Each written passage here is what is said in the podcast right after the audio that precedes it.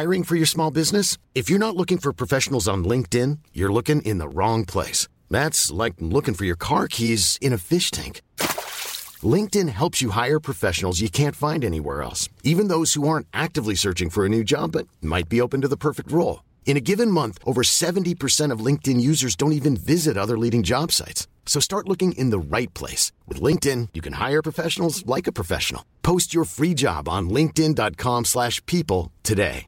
Imagine the softest sheets you've ever felt. Now imagine them getting even softer over time. That's what you'll feel with Bowl and Branch's organic cotton sheets. In a recent customer survey, 96% replied that Bowl and Branch sheets get softer with every wash. Start getting your best night's sleep in these sheets that get softer and softer for years to come. Try their sheets with a 30-night guarantee. Plus, get 15% off your first order at bowlandbranch.com. Code BUTTERY. Exclusions apply. See site for details.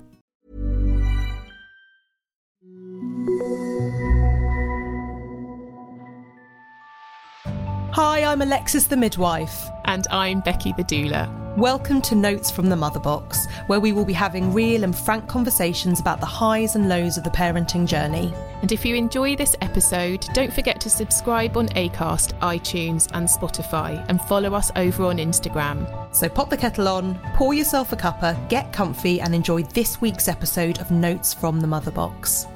Today, we're really lucky to have the awesome Helen Thorne with us. For those that don't know her, Helen is a mother, comedian, author, one half of the fabulous Scummy Mummies, and a bloody lovely person to boot. Helen, thank you so much for joining us today. How are you doing? I am great, and what a lovely introduction. What a lovely thing to say about little old me. I am thrilled to be on this podcast. Thank you for having me. And I'm just sorry I'm not we're all together in a room, but we're zooming together as best we can. Which is lovely. So, Helen, tell us a bit about yourself. How did you become one half of the Scummy Mummies? So the Scummy Mummies started 7 years ago, almost to the day, and Ellie and I met doing stand-up. So we were both doing 5-minute sets at a fairly crappy stand-up event. And we just sort of fell in love, like our eyes met across the stage. And I just thought she was the coolest person. She was wearing a denim jacket. She was drinking a pint. And she did this fantastic set about, being a mum and parenthood and being in a long-term relationship. And I just thought she was really cool. And we chatted afterwards and realised we both lived in Forest Hill in London. And then, just said, should we meet up for a beer? And, and just became friends and then used to make each other laugh. And we used to go to comedy gigs together, both again doing our 5-minute sets. And then just one day Ellie emailed me out of the blue and said, I think we should do a podcast and I think we should call it Scummy Mummies. And that was sort of June, and then we recorded it and then we put it out in the July. And because she's really techie, her background is she's a video games journalist, a really successful one, and has been on TV and all sorts of stuff. And so she said, look, I can do the tech stuff. Let's just create something. And we put it up, and there wasn't much around that kind of flavour of podcast about parenthood. And, blogging was still a very big thing. That's how parenthood was being kind of discussed in that kind of forum and that platform. And it just has gone from strength to strength. And now it has been downloaded 4 million times and is listened to in 150 different countries. That is incredible. Yes, we're really proud of it. And then we started the podcast in the July, and then because we'd both done stand-up, we thought, well, why don't we do a live show? And I think you guys have been to the live show. The live show is very different from the podcast. The podcast is an interview. The live show is like sketches and songs and all sorts of things. And we thought, let's give that a go. So we wrote like an hour show and put it on at the Lewisham Fringe, the very, very, very salubrious Lewisham Fringe in the November. And then that had a great response as well. So everything we've sort of done has done well. And then a few years later, we wrote a book. And and everything's sort of escalated. And then coming to the crescendo last year of doing a fully sold out Edinburgh Festival run. So, and that was like a month of performing every day. So that was really exciting. But what is the most rewarding thing, I think, not just like creating stuff and hanging out with Ellie, but how the comedy, or what I was going to say, I think the most rewarding thing is the response from other mums. And people for what we do. That is the most rewarding thing. And I'm sure you're the same in your professions, is what it does to other people and what it means to other people. I think that everything that you're saying and how much you've been listened to and how much people embrace you. And I've got lots of different friends, genuinely, live all over the country, friends in Yorkshire, Bristol, London, down here in Brighton, who've been to see your show. None of them know each other. They're all very sort of different characters who have got so much out of it.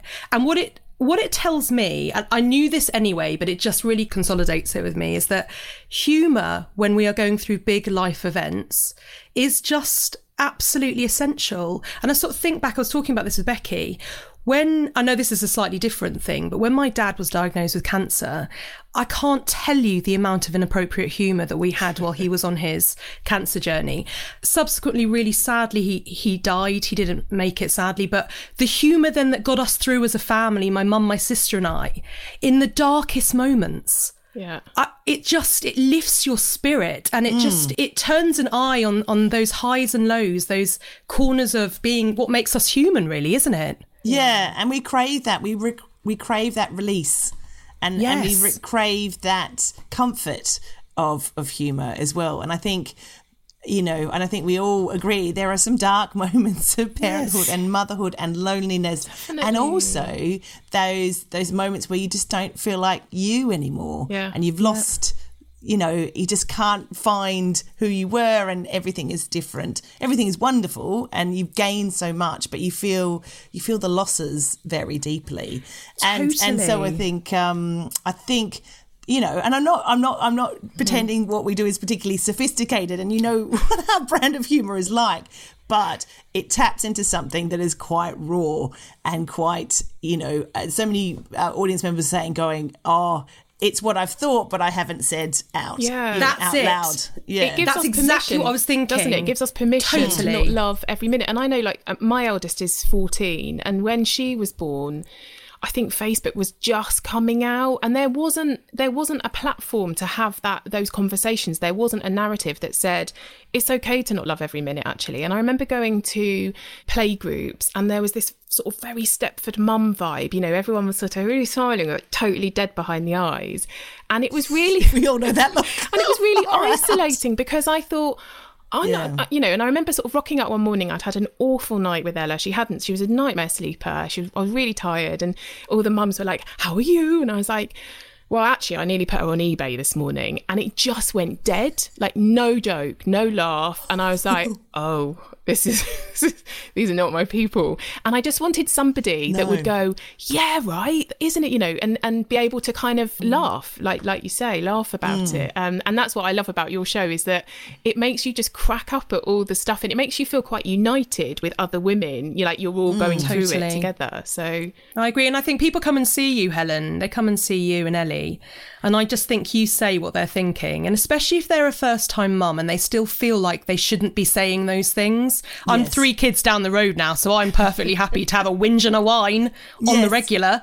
But perhaps they think, no, I should be enjoying all the moments. I should be just absolutely overcome by gratitude. But it's so unhelpful, isn't it, to not be able to just say, you know what, the last couple of days have absolutely floored me. Yeah. And it's funny because we sometimes do those bring a baby along gigs, which, you know, different vibe, let's say, to the late night drunken debauch fest that is, you know, our shows. But Ellie and I, we did this show once too, and they're quite young new mums holding these babies. They looked fucking horrified when we were saying some of this stuff, and they looked kind of shell-shocked. We were like, don't worry, it'll make sense in a few years, you know, because their babies weren't walking or weaning or toilet training and all that sort of stuff that we know is very tricky. I think that's really true. And so many times we've got like NCT groups who come out together, and it might be their first night out as a group, and they're usually ones in the loos throwing up because they haven't had a drink for a long time and that sort of stuff. So yeah, I think it's really important. I think from the get go that you realise, you know, there's going to be some dark moments. And the best advice I got from a friend is she said, some days you're going to hate it. You're just going to hate being a mum. And it's hard, but the next day you won't. But that's it, you know. So that was good advice. I think it's good to talk about the fact that it can feel boring and relentless and laborious, and it's kind of like obviously alongside all the the joy and the, oh God, I made a human being, this is miraculous.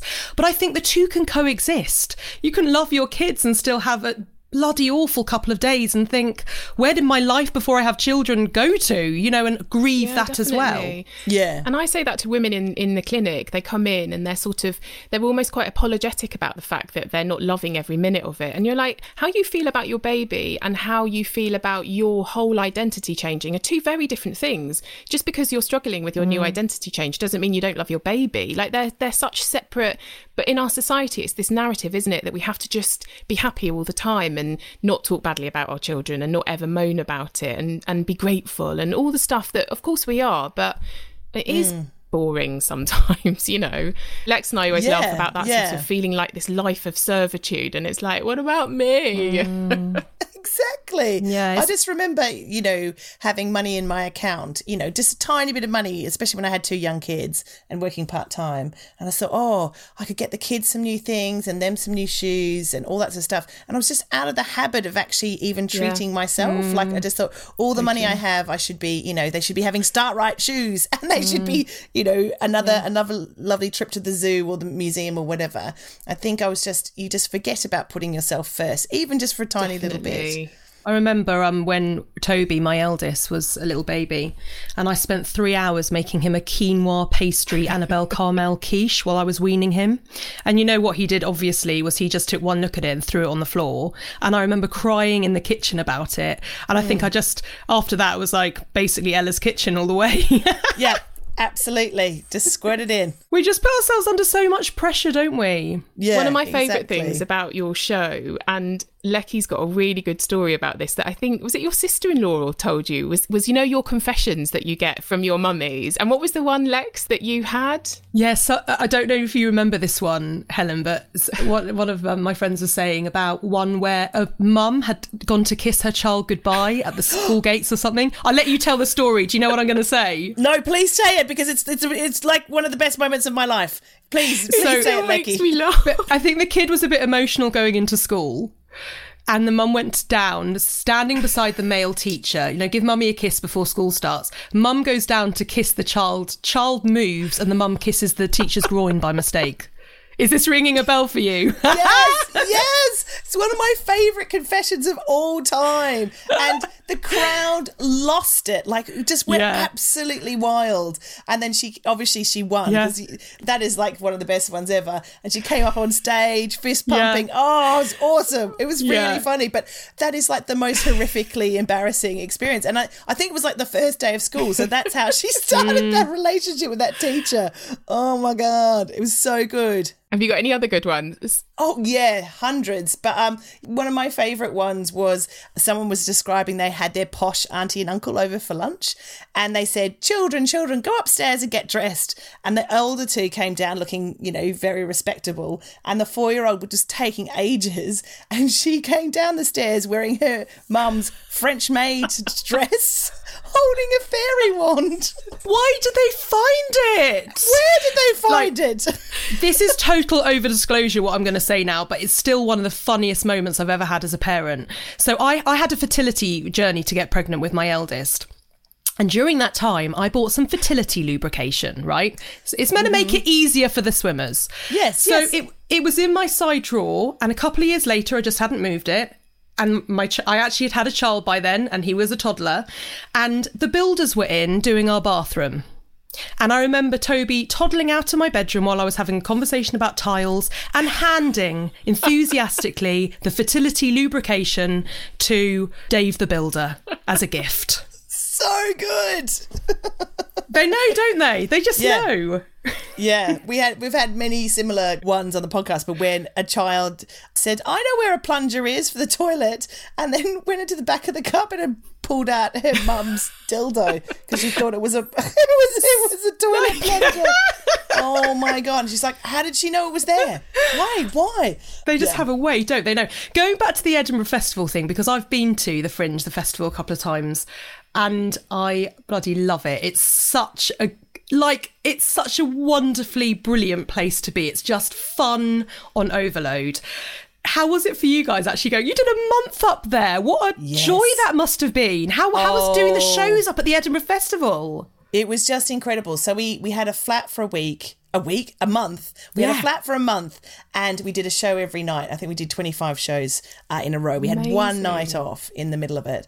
It was an absolute buzz. And because we'd always said we were going to go to Edinburgh when we felt ready and we'd done shows for years and we thought, right, let's do it.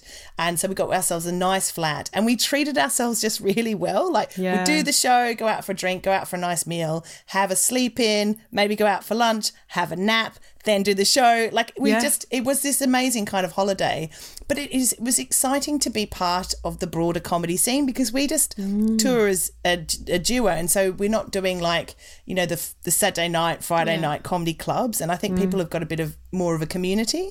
And so it's really nice hanging out with other comedians and feel like we're part of that group now. But yeah, just having a different audience every night and audience from around the world coming to see us was great. And also a diverse audience in terms of, I mean, yes, there were lots of mums who came, but we also got young people, old people, people who just, you know, heard about the show and thought they'd like it. And so I think that was really satisfying in a way that the comedy kind of translated to them broader than parents. Yeah. So that was really, really exciting. And also to be able to just fully emerge, you and Ellie, and what you love to do and what you're so good at. I mean, you know that Becky and I have written a couple of books and during that process, we've taken a couple of weeks and we've gone and stayed at my in-laws, have a little cabin in Devon, and we've completely worked on the book for like a week each time. And the first time was even better because our illustrator came with us and it was so fun to be able to talk about what we wanted to talk about and to really get down to the nitty gritty of what the writing was going to be about. And I guess not have any distractions, perhaps. That was just brilliant, wasn't it, Becky? We found when we were trying to write, which you guys must have as well, you have your session, you get together and it's usually before pickup and you just get into the flow and you're like, oh, I have to stop and go and get the kids from school or kind of. So it was nice to go and just completely hide away and fully immerse ourselves in it and do nice things. Yeah. And not get dressed and just eat salt and vinegar crisps for lunch in our pajamas. We lived above a Subway. So there were a couple of mornings / late lunches where I did go down in maybe pajamas with a coat and just caught myself. Nice. Student life. Yeah, it was great. Reliving it. No, it was great. It was really good. But Edinburgh is open till 5 a.m. every night. And so it never ends. And it's really exciting. And just seeing, you know, you'd be walking down the street and Eddie Izzard walks past you. You're sort of amongst, it is like being at like Glastonbury for a whole month. You kind of really feel excited by it. So yeah, I think we're definitely not going to do it this year. And we sort of said, if we keep doing it, we'll probably do it every second year because it's really full on and a big ask on children and things like that. But they were like, we want to stay the whole time next time, Mummy. I was like, never. This is Mummy's special time. Talking of children, you know us, we love a birth story. How were your pregnancies and how were your births? Yes. Well, I must say that I was very, very lucky. I had two very easy, straightforward pregnancies. Had a bit of morning sickness, that was about it. And I had two home births. And so both of my children were born in the lounge in a blow-up pool and didn't have any stitches, just had really, I mean, people are listening to this podcast going, what a cunt. What a terrible bitch. But I loved my births. I loved them. I did lots of pregnancy yoga. And so was very much into this thing called the golden thread breath. Yes, love that. I basically was bovine in terms of my all fours and mooing, but that's how I communicated with my midwife was my sounds. I was really, I feel really positive about both my births. And one baby was 8 pounds 3 and the next was 9 pounds 11. Lovely. So yeah. Sometimes I wish I had some stitches. I didn't have stitches for either of them. It may account for a few things. But both were very calm and, you know, it did hurt. I'm not going to say it didn't hurt. But, I felt really confident and really proud of my body for doing it. So, so it's not particularly scummy because I had like candles and classical music and all those sort of things. But, it was just for me, I just wanted to try home birth, probably purely out of laziness because I don't like leaving my house. But I had a really confident midwife. She's like, if you want to do that, let's give it a go. You know, the hospital's 10 minutes down the road. You know, let's see what happens. And the second birth, my son, there was a student there and that was her first birth. And so that was a really lovely thing. And I think it was halfway through labouring and they're like, do you mind if a student comes? I was like, fine, anyone can come in. That's at that sort of stage. But yeah, I was with a practice called Oakwood Midwives, which I think is now called Juniper or something like that in southeast London. And they were all fantastic. But I live on a cul-de-sac here in Forest Hill, and all the women on my street have had home births. Wow. And we're all different shapes, sizes, ages, all the things. But I don't know what it is that we've all chosen to have. It was just the thing that this street did, and all the midwives delivered all these babies on the street. So it's a sort of, it's a really interesting kind of look at it because we all decided to do that and it worked out, which I know is the odds are against us. Like there's going to be an intervention somewhere along the line. But I don't think it's a coincidence though, Helen, because I do think there's something about what sort of becomes the status quo or what you see your friends and your sisters and your family doing it. I talk a lot about this in hypnobirthing. Is like when you see it around you, if that's like the sort of social ecology and that's what's happening, it gives you confidence to kind of embrace that as the norm almost. So so Brighton, for example, has a really high home birth rate. And I think it's because it just kind of ripples out. Like if people hear that people have had a positive home birth, they're like, well, definitely, maybe I'll give that a go too. I think having a good team as well, like you say, you were really confident in your team and they'd done all the other, women on your cul-de-sac. I think when you're confident in your support team, that really helps as well, doesn't it? Kind of, I think I tried for a home birth the first time and it was going beautifully, lovely, nice and relaxed. And then the heartbeat went a tiny bit funny, you sort of weren't quite sure. And my midwife panicked a little bit and it really panicked me. And then my contractions stopped. And it was really interesting for me because I'd worked with women throughout birth before having my own kids, which was obviously very different because then you suddenly, you know, nothing prepares you for having your own baby because you're like, I'll be fine. And then you're like, ah. Breathe. No. But actually, it was, we always talk about fear being your worst enemy in labour and it getting in the way and interrupting all the hormones. And that was exactly for me. I just shut down. My body just shut down and I just stopped contracting. And we had to then transfer in and I had to have, a bit of help to have her. But it was really interesting for me to see that definitely happens. That fear sits in and your body goes, nah, I don't feel safe. So... yeah, I think that's right. And yeah, there was a really robust woman called Jackie who's from Glasgow, like a that kind of stocky Scot who was fantastic. And she's like, have some sex. I was like, I don't want to have sex. She's like, bit of nipple stimulation. I was like, no, I don't want it to touch me. No. I want things to come out, not go in. I know. I'm so glad we now tell women to express colostrum as a way of, so we say, from about 37 weeks, Whereas for me, they kept saying, just go home and play with your nipples. And I was like, I've got the laundry and the washing and I just don't really feel like playing with my nipples right now. Yeah. It was kind of like... at least if you're actively doing something, you're like, oh, okay, I'm getting the colostrum out, sort of. Yes, it feels a bit more medical than sexual. And I think that's the switch in your brain. You're like, no, I'm doing, this is the thing. Funny. But yeah. Totally. And what about going into the postnatal period, Helen? Like, how did it feel the first few months, especially with your first? I think I was so hung up about being the perfect mum. I don't think that did me any good. I was in like an NCT group and they were friends. I'd only been living in England for 2 years. Yeah. And so as I was an Australian, I was living in Cambridge at the time. And yeah, I think I didn't have any like really close, really good friends. I mean, on the phone, of course, but it wasn't like a mate could just go, right, I'm taking you out for a cup of tea. So I felt I had to be a particular way. And I sort of look back and going, just calm down, Helen, you didn't have to do all those sort of things. And I was so determined. So I think, the second postnatal time was so much more chill because I would just sit on the sofa eating biscuits and I wasn't going to every single play group. And I remember taking Matilda when I think she was about 3 weeks old and just wanting to do baby yoga and all the things and putting so much pressure on myself. So absolutely. I think, yeah, and I'd had, I think for the first 3 weeks my mum was there, and then for the next month my then husband's parents came out, and I found actually really stressful more than helpful because I just wanted to hold my baby, and they were like, oh, we want to hold the baby because we're here from Australia for a short time, and that was a bit of tension between us because I was like, I just wanted to get the breastfeeding and the bonding and all that sort of stuff, and I felt real pressure to hand the baby over all the time, and I didn't want to do that. Yeah, so I think, and now looking back at that now, I should have just articulated that better. But so I think there was definitely at times where I just didn't really, I was a good sort of confident mum, and the Matilda was thriving and all that sort of stuff, but I was just there's lots of inner turmoils and about it all. But I think it's stuff we've been drip fed as well throughout society, aren't we? Like as soon as a woman in our culture over here anyway, as soon as a woman has a baby, the amount of times you hear people say, oh, I saw her on day 3 all dressed up walking the dog, she looked amazing, and it's like we congratulate women.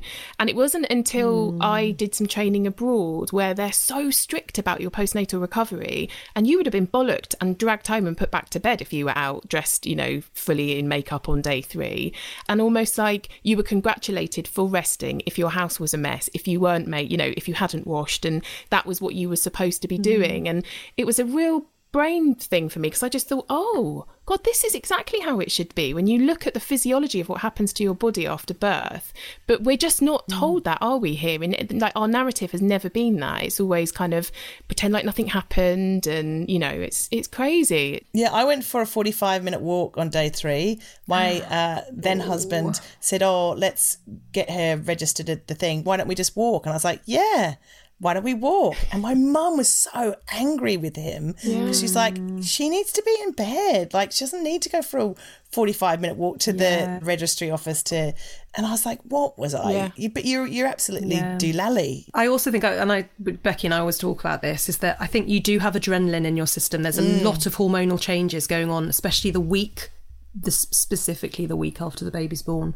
Yeah. And we sometimes can, mistaken... that adrenaline in our system for energy, and we think we can go for a 45-minute walk, and then we're on our knees at 11 o'clock at night getting that bed dread because we know we're going to have a night of it feeding a baby, and it's potentially on our shoulders, and actually it comes back to bite you, doesn't it?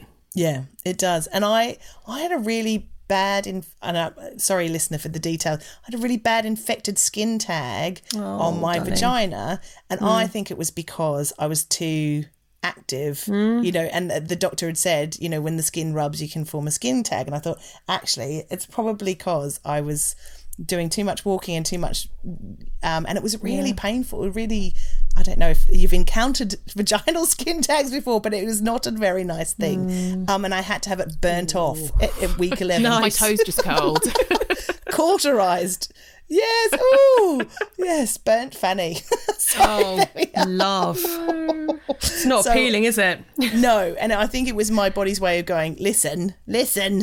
Calm down. I am a big believer in that. I think you can't ignore these signs when sort of your well-being gets compromised, whether it's that or mental health or extreme fatigue, whatever's going on. Little signs, don't ignore them, because your body is quite clever at communicating with you and telling you enough. Again, that's another thing I like about your show, is that it sort of gives you permission to not be made up and fully dolled up and completely, and to sort of like, it's okay if you do let yourself go a little bit for a little while, just while you kind of work out what's going on. And I remember the first time I saw you guys, I was like, I just wanted to like jump up and go, yes, I love you girls, because it was the first time anyone had ever spoken to that many people. That's the thing, right? For us, we're dealing one-on-one. There's only so many women we can actually access and share information with, which is why writing the books was so good. But I feel like your show does exactly the same. It just lets women go, do you know what? It's okay. It's all okay. And I love that. I think it's amazing. No, that's what's really nice. So after the shows, we do a meet and greet, because there were so many times we would get off stage and people were like,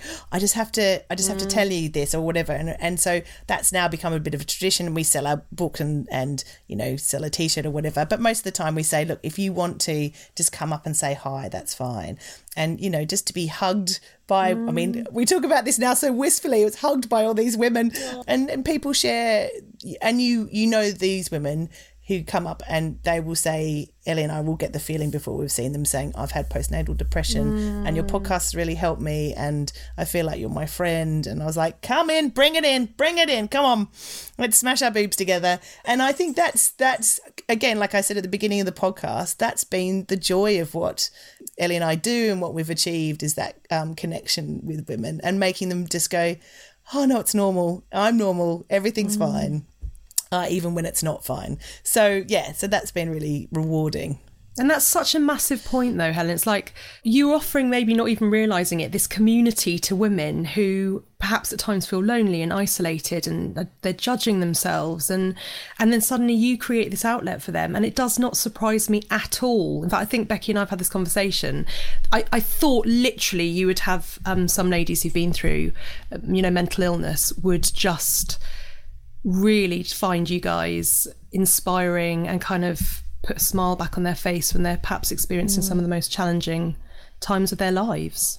Yeah, and nearly 5 months ago I became separated just before lockdown, and so Ellie and I released a podcast talking about that because we thought everything about what we do is honest and we shared, and we thought we need to talk about this. And I'd spent 3 months not mentioning being single on just out of respect for my children, and I wanted to feel ready as well because it was such a big life change. And so we did this podcast in which we basically talked about my separation and our friendship.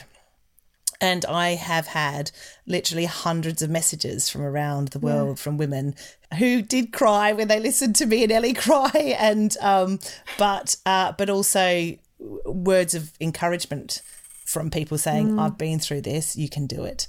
So it was like they were giving me advice, which was really sweet. And I felt great comfort in these, you know, essentially strangers who had reached out to me. So that's really nice. And I feel now, and I've talked to my therapist about this, that I feel like I've got this platform now to talk about being a single parent. And I feel like that's quite a privilege to talk about that.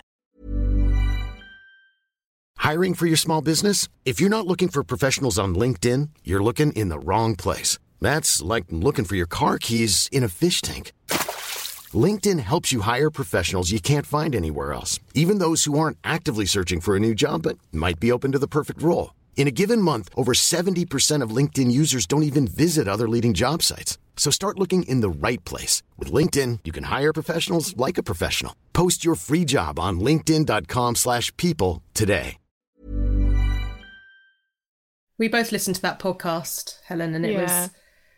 I know, I was a mess, I have to say. I'm so sorry, guys. And do you know what? I think it was, there were so many levels. I just obviously felt for you and what you've had to go through, and just your friendship comes through so beautifully, like, you know, and then when she starts crying as well. And so I cried when I was listening to it. And then I went over to Lecky's and we were doing a bit of brainstorming about this session and writing down notes. And I was recounting that I'd listened to this and I cried again when I was telling her. By the way, that is absolutely true.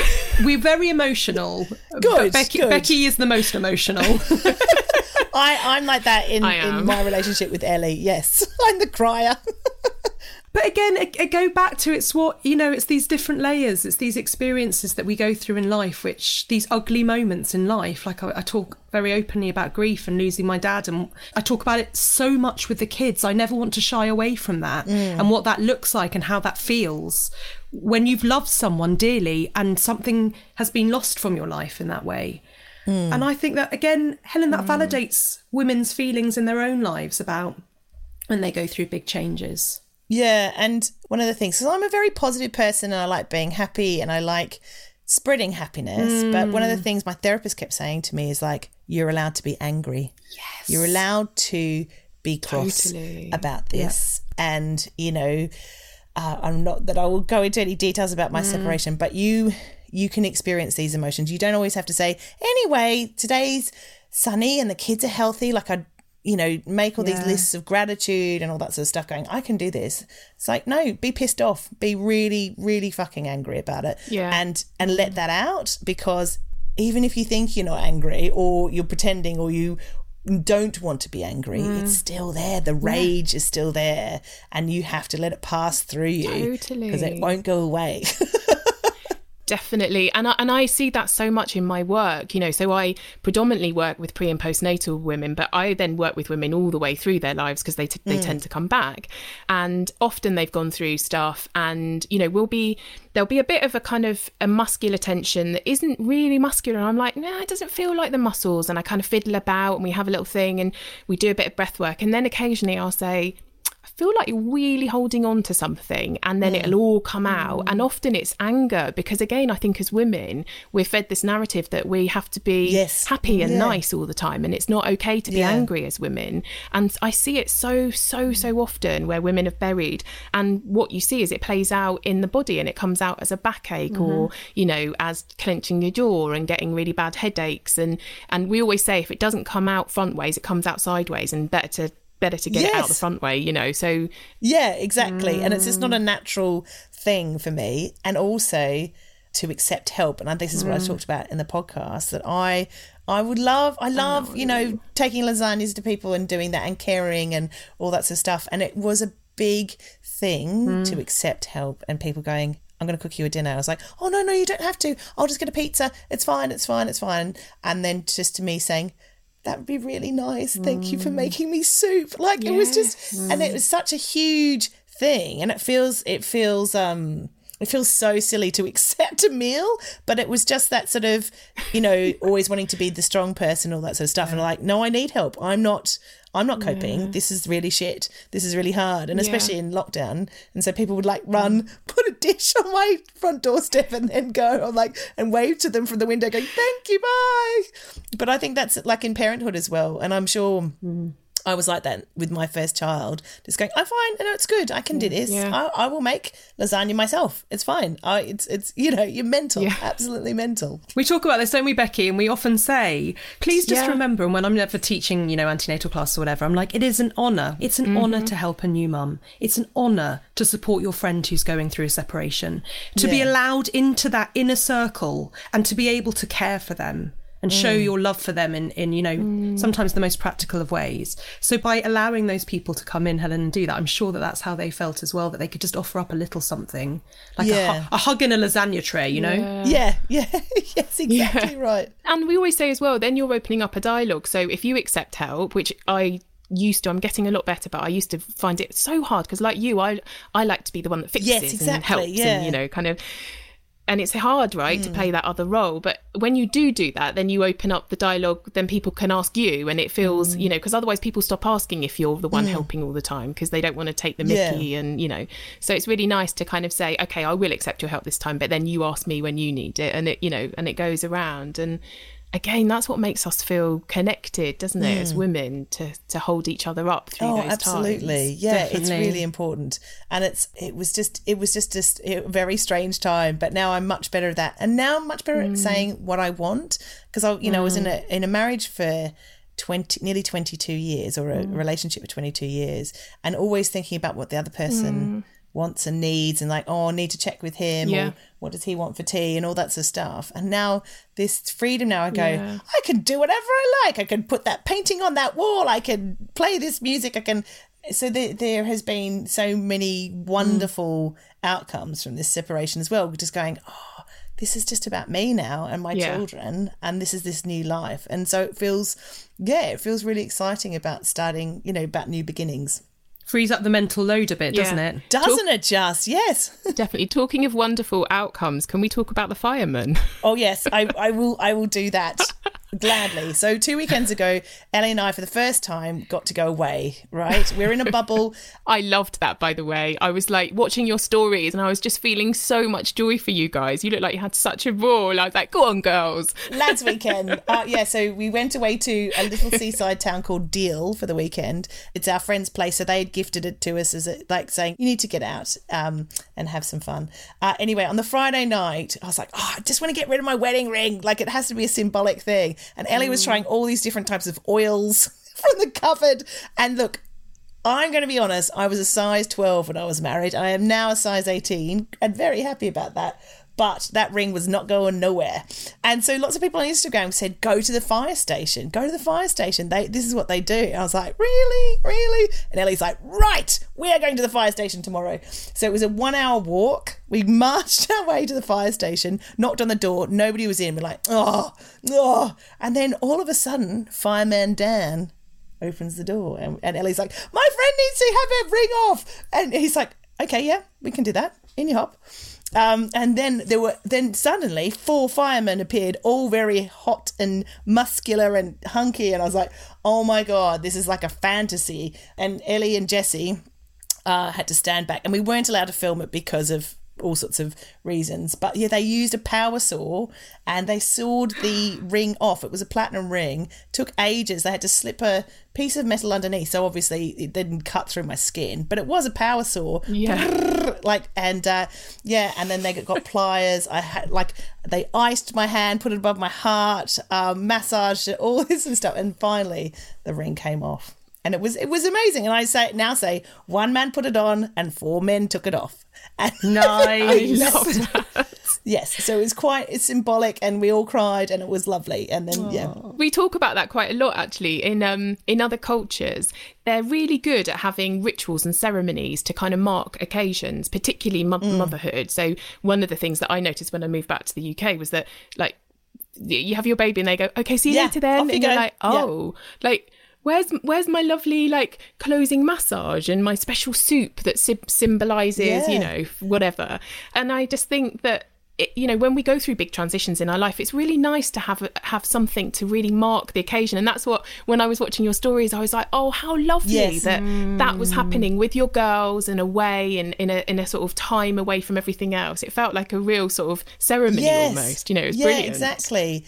Oh, because who was telling me about is it the closing of the bones or the wrapping of the bones? Yes, it's amazing. And someone said you need to have something like that as well, that I was going to say, I haven't been touched much really in the last few months. And I feel now that you can have massages now, hallelujah, I want to like a really deep tissue massage, I think, just to kind of close the bones and move it all. Yeah, exactly. I want to talk to you, if it's okay, about all the amazing sort of body confidence work you've done, to be honest. Oh, thank you. And I'm talking about it from myself because I don't talk about this much, and I probably won't talk about this a lot more after right now, but I find it hard even to say it, to be honest with you.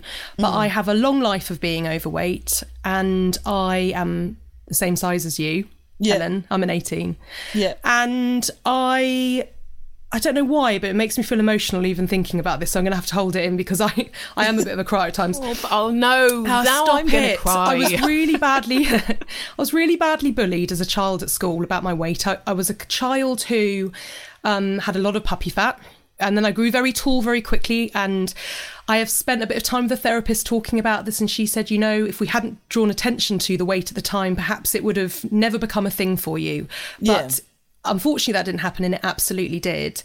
And I've really, really struggled with my own personal fat phobia journey, which revolves basically around me. It's the Alexis Fat Phobia show. It's nobody else. It's just me. And I see you doing work like your podcast, Fat Love Good, which is amazing. I remember, and I knew you already from the Scummy Mummies, but it was actually a friend of mine who, so we're a similar size, and she was the one who'd seen your Helen Wears a Size 18 Instagram and back when you started it, and sent a link to me. And then I started following that. And I suppose I just want to thank you for having it out there, for talking about it, you know, openly, for not letting that shame and guilt that I seem to have in my life stop you from having a voice for the bigger lady. Yes, and seeing it from another side. And I wonder also, how the hell did you get to this place of feeling, you know, so good about yourself, which you should do because you're amazing. And I feel like I should feel like that, and I don't. Everybody's amazing. Everyone has an amazing body. It's not just me. But I can't everyone does. Though. No, exactly. And it's a really big. It's a really big thing. It's like when Becky and I were talking about accepting help.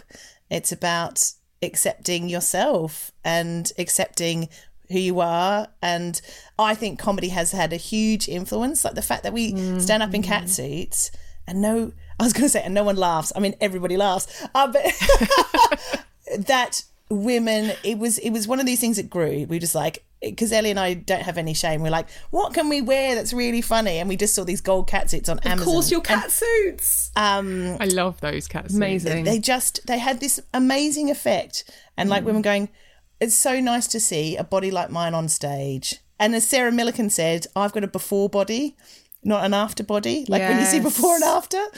And I was like, yeah, this is my body. I've had 2 children. I'm loved. I'm funny. I'm successful. My body doesn't define who I am. It doesn't make or break what I do. And I just, it took a long time because I was really badly bullied. I'm covered in stretch marks, always been fat, always been big. But I just made a decision to not let that stop me doing stuff. Yeah. And also I think what I've seen in the last couple of years is that now fashion brands have got curve ranges, there's just much more fun clothes as well. Yeah. And I think that's changed a lot because, I just thought I was going to be wearing leggings and, tunics for the rest of my life. But now you can buy clothes that make you feel sexy, that are happy clothes, That account, Helen Wears a Size 18, and doing the podcast feels like a real privilege because I get messages every day from women going, I just wore a bikini for the first time in 20 years, or I've just bought myself this dress, or they share a jumpsuit, or the messages I get from women make me cry. Yeah. They really make me cry. They do. We're just going to cry this whole podcast. But it's so important to look after yourself and love what you wear and feel confident and all that sort of stuff. And I know it doesn't matter what you look like, but you've got to find that joy in yourself, even if it's a pair of earrings or bright pink lipstick or something like that. That, it is a really important. It's not a frivolous thing because it's it can really start your day off well. You're like, oh, I look really cute today, or, I'm going to dye my hair this colour or whatever. And you don't have to spend much. Like you might just buy a really nice lippy from Superdrug and go, this is making me feel great. And so just like tiny little interventions of love for yourself is just really important. I love a black dress. I've got to be honest, I'm wearing like a black tunic dress right now. Yeah. But there's been a couple of those you've put up and I've gone and treated myself to a little couple of numbers. Yeah, and I usually only put up stuff that I know I could probably afford if I was a working mum of 2. And so I keep the things, but also I try and support lots of independent brands and people send me stuff. And I was like, yeah, of course I'll promote you. And then they'll go, oh, we just sold out all our earrings because you posted it. And that feels like a really nice way I can contribute and support other women and other makers. So that's been a really nice thing. And I set up that Instagram separately to Scummy Mummies because the tone of that is very different to Scummy. I mean, I'm still trying to be kind of light, but sometimes my posts are quite sincere. Yes. And I feel like it just needed a separate account. And people, when they go to Helen Wears a Size 18, they know what they're going to get. Same with your podcast, Fat Love Good. You go there and you talk about some of the hard feelings and you talk about what it is to, be a woman who's bigger living in a fatphobic world and how that can feel and stuff, and learning to fall in love with yourself again, which aren't we all entitled to feel that way? Yeah, absolutely. We're all gorgeous and glorious. Yeah, absolutely. Of course I have days where I go, oh God, you look 400. And wow, that moustache is really coming along nicely. But also it's about being kind to yourself and sort of saying, I'll probably feel better tomorrow, or it's all right to feel like that today. You don't have to feel fabulous and love yourself every moment of the day, and that's okay. I agree. And I whatever I feel about myself, I don't wang on about it in front of my kids. I walk around naked, always have done. Totally. And I've got 2 sons and a daughter, Helen. Yeah. And I walk around the house happily in the nude. And I'm like, I actively want my daughter to see my real body. I want my sons to know that this is what a woman can look like. Do you know what I mean? She has pubic hair, son. She has pubic hair. So I think it's important. Obviously, I'll come to my son. My eldest son's 9, so I think he's getting to the point now where he's like, oh, and that's fair enough. It's so important. Yeah. I remember when Ella was about 4, because I was 6 months postnatal, I think, with Izzy, and I was getting dressed in the morning, and she really didn't mean anything by it, but she really harmlessly went, "Mummy, you didn't tuck it in." And I was like, "What?" And it was my tummy. She meant I meant to tuck it in my jeans. And it was so funny. I was immediately like, ow. Oh. But then I looked at her and realised it was just a statement. There was no meaning behind it at all. No. She was basically, because I used to tuck her, her tops in her trousers for her and all that kind of thing. So she was just saw this bit of tummy hanging over and was just trying to be helpful. And I was a bit like, and I thought, she's not questioning my body. She's just going, "You got a bit of tummy you need to put back in your jeans there, Mum," And I just thought, oh, bless her. That's what we need, isn't it, to unpick all that crap we've been fed and go back to where you're that age and you just accept your body, there's no stuff put on you. It's kind of... Do you remember, Becky, when Wilf, who's my youngest, when he was about 3, he was giving me a cuddle and he got hold of my back fat and he went, "What is this, Mummy?" That little bit that hangs underneath the bra. That's lovely. Is it a boobie? Awesome. Yes, that love. It's my third and my fourth breast. It would be quite handy to have a couple of extra breasts, wouldn't it? So, Helen, we finish every podcast episode with the same question that we ask all our guests. So if you could add a note to a mother box headed out for a new mother with your best bit of advice in it, what would it be? I would say once a month, get a takeaway in, a bottle of Prosecco, and invite over 2 good friends. Nice. And make that compulsory. Love it. Oh, fantastic. Perfect. Oh, thank you so much, Helen, for coming on. It's been lovely. It's been really nice to chat to you. Absolute delight. Darling. I didn't want it to end. You girls are amazing. And on behalf of mums, thank you for writing your books and doing what you do. The work is so important. So thank you for having me on your wonderful show. Thank you, darling. Oh, I love you guys. All the best. Bye. Thanks once again to Helen Thorne for coming on the show and being such a brilliant guest. She's nothing short of a breath of fresh air. If you enjoyed this episode and want to know more about the work that we do, look out for our books, The Little Book of Self-Care for New Mums and The Little Book of Self-Care for Mums-to-Be, where we will talk further about birth, parenthood, relationships and much more. Join us again next week for more chats with another amazing guest. Do let us know what you thought over on Instagram and please subscribe wherever you listen to your podcast. See you next time on Notes from the Mother Box.